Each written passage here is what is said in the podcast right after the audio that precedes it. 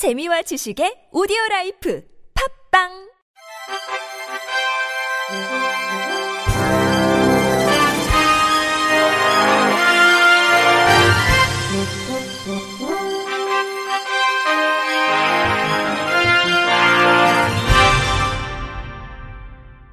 청취자 여러분 안녕하십니까? 1월 13일 목요일 KBIC 뉴스입니다. 국립특수교육원이 최근 장애 학생의 교과서 정보 접근성 보장을 위한 공급체계 구축 방안 연구 보고서를 발간했습니다. 국내의 경우 국립특수교육원의 장애 학생 대체 자료 제작 지원이 유일하며 이 사업은 주로 시각장애 학생에게 점자나 큰 활자 형식의 대체 교과서를 제작해 보급하는 형태에 그치고 있습니다. 보고서는 국내 장애 학생을 위한 교과서 정보 접근성 확보 방안을 마련하기 위해 미국의 국가교수 자료 접근센터와 같은 기관 운영과 교과서 제작 과정 및 공급 체계를 국내 상황과 비교해 살펴보고 적합한 정보 접근성이 확보된 교과서 제작 공급 체계 방안을 모색해야 한다고 강조했습니다. 이어 현재 시각장애 학생에게 개별적 요구에 충분하게 대체 교과서를 제공하지 못하고 있는 것이 현실이지만 대체 교과서 이용 범위를 시각장애 학생뿐만 아니라 청각장애, 의사소통장애, 학습장애 등 정보 접근성에 어려움이 있는 모든 학생으로 확대해야 한다고 덧붙였습니다. 아울러 디지털 형태의 대체자료 제작 전력은 인쇄 기반의 대체자료 제작 전략만으로는 해결이 어려웠던 교과서의 실제적인 접근성을 제공한다고 설명했습니다. 마지막으로 최근 코로나19 감염병으로 인해 비대면 수업 상황이 이어지면서 국내에서도 교육 분야에 정보통신 기술을 다소 강제적으로 적용하려는 시도가 있으나 미흡하다며 국가 차원의 체계적인 전략과 투자가 필요하다고 제언했습니다. 올해 장애인연금 기초급여가 전년 대비 7,500원 인상된 30만 7,500원으로 결정됐습니다. 이에 따라 약 27만 6천 명의 중증장애인이 부가급여를 포함해 월 최대 38만 7,500원의 장애인 연금을 받게 될 예정입니다. 그동안 기초급여는 월 최대 30만원까지 단계적으로 인상된 가운데 올해부터는 장애인연금법 제6조에 따라 전년도 전국 소비자 물가 변동률을 반영해 인상액이 확정됐습니다. 지난해 장애인연금 수급률은 71.6%로 70% 수준을 상회했으며 올해에도 수급률이 70%가 넘을 것으로 전망됩니다. 복지부 신재형 장애인 자립기반 과장은 올해 장애인연금에 반영된 물가 인상률이 처음으로 2%대에 진입했다며 장애인연금이 중증장애인의 생활 안정과 경제적 부담 경감에 도움이 되기를 희망한다고 말했습니다. 서울 노원구가 올해 전국 최초로 장애인 친화 미용실을 설치 운영합니다. 노원구는 지난해 12월 전국 최초로 장애인 친화 2 미용시설 설치 및 운영 조례를 제정하고 올해 7월 운영에 나섭니다. 미용실에는 장애인에게 맞는 편의시설을 갖추고 장애 인식이 높은 전문 인력이 상주합니다. 이번에 설치되는 구의 장애인 친화 미용실은 1층에 들어서고 지체 장애인도 이용할 수 있는 샴푸대 의자와 각종 장비를 구비하고 장애인에 대한 인식과 경험이 풍부한 미용 전문가의 서비스도 제공할 예정입니다.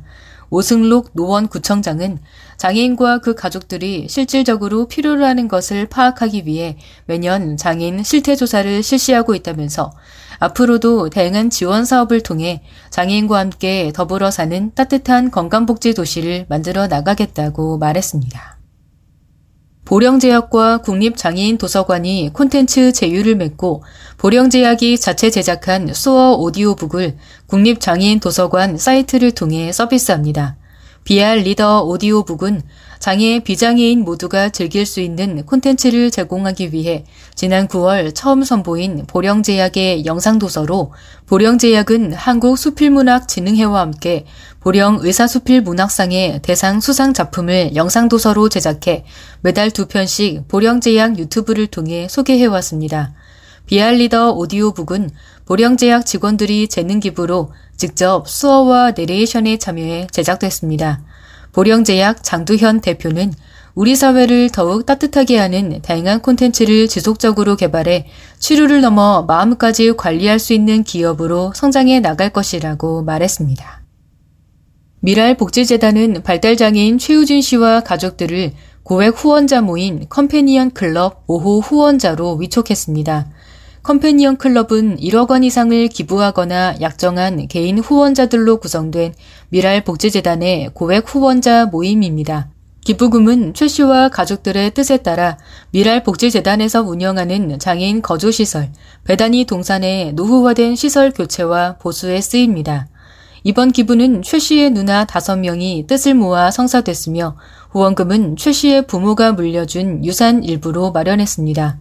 위촉식에 참석한 최우진 씨는 좋은 일을 하게 돼 기쁘다고 말했고 함께 참석한 최 씨의 누나 최근선 씨는 이번 기부가 하나의 미랄이 되어 더 많은 열매를 맺기를 희망한다며 동생과 같은 발달장애인들이 안전한 거주시설에서 머무는데 도움이 됐으면 좋겠다고 전했습니다.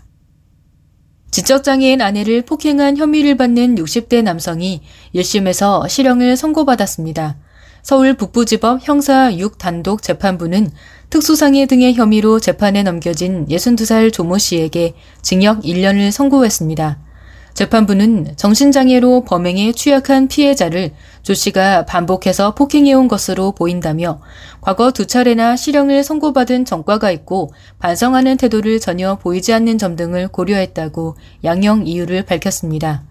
앞서 조 씨는 지난해 7월 서울 중랑구에 있는 자신의 집에서 지적장애를 앓고 있는 아내가 복지카드를 잃어버리자 머리 등을 강목으로 때려 상처를 입힌 혐의로 재판에 넘겨졌습니다.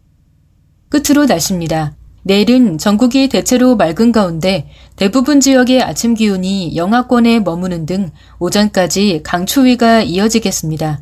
아침 최저 기온은 영하 18도에서 영하 2도, 낮 최고 기온은 영하 1도에서 영상 7도로 예보됐습니다. 경기 북부와 강원 내륙 산지에서 영하 15도 이하, 그 밖에 중부지방과 전북 북동부, 경북 내륙에서 영하 10도 이하로 떨어지겠고 바람도 강하게 불어 체감 온도는 더욱 낮아지겠습니다. 다만 이번 추위는 오후부터 기온이 오르면서 평년 수준으로 회복해 점차 누그러질 예정입니다. 미세먼지 농도는 전 권역이 좋음에서 보통 수준을 보이겠습니다. 이상으로 1월 13일 목요일 KBRC 뉴스를 마칩니다. 지금까지 제작의 이창훈, 진행의 홍가연이었습니다. 고맙습니다. KBRC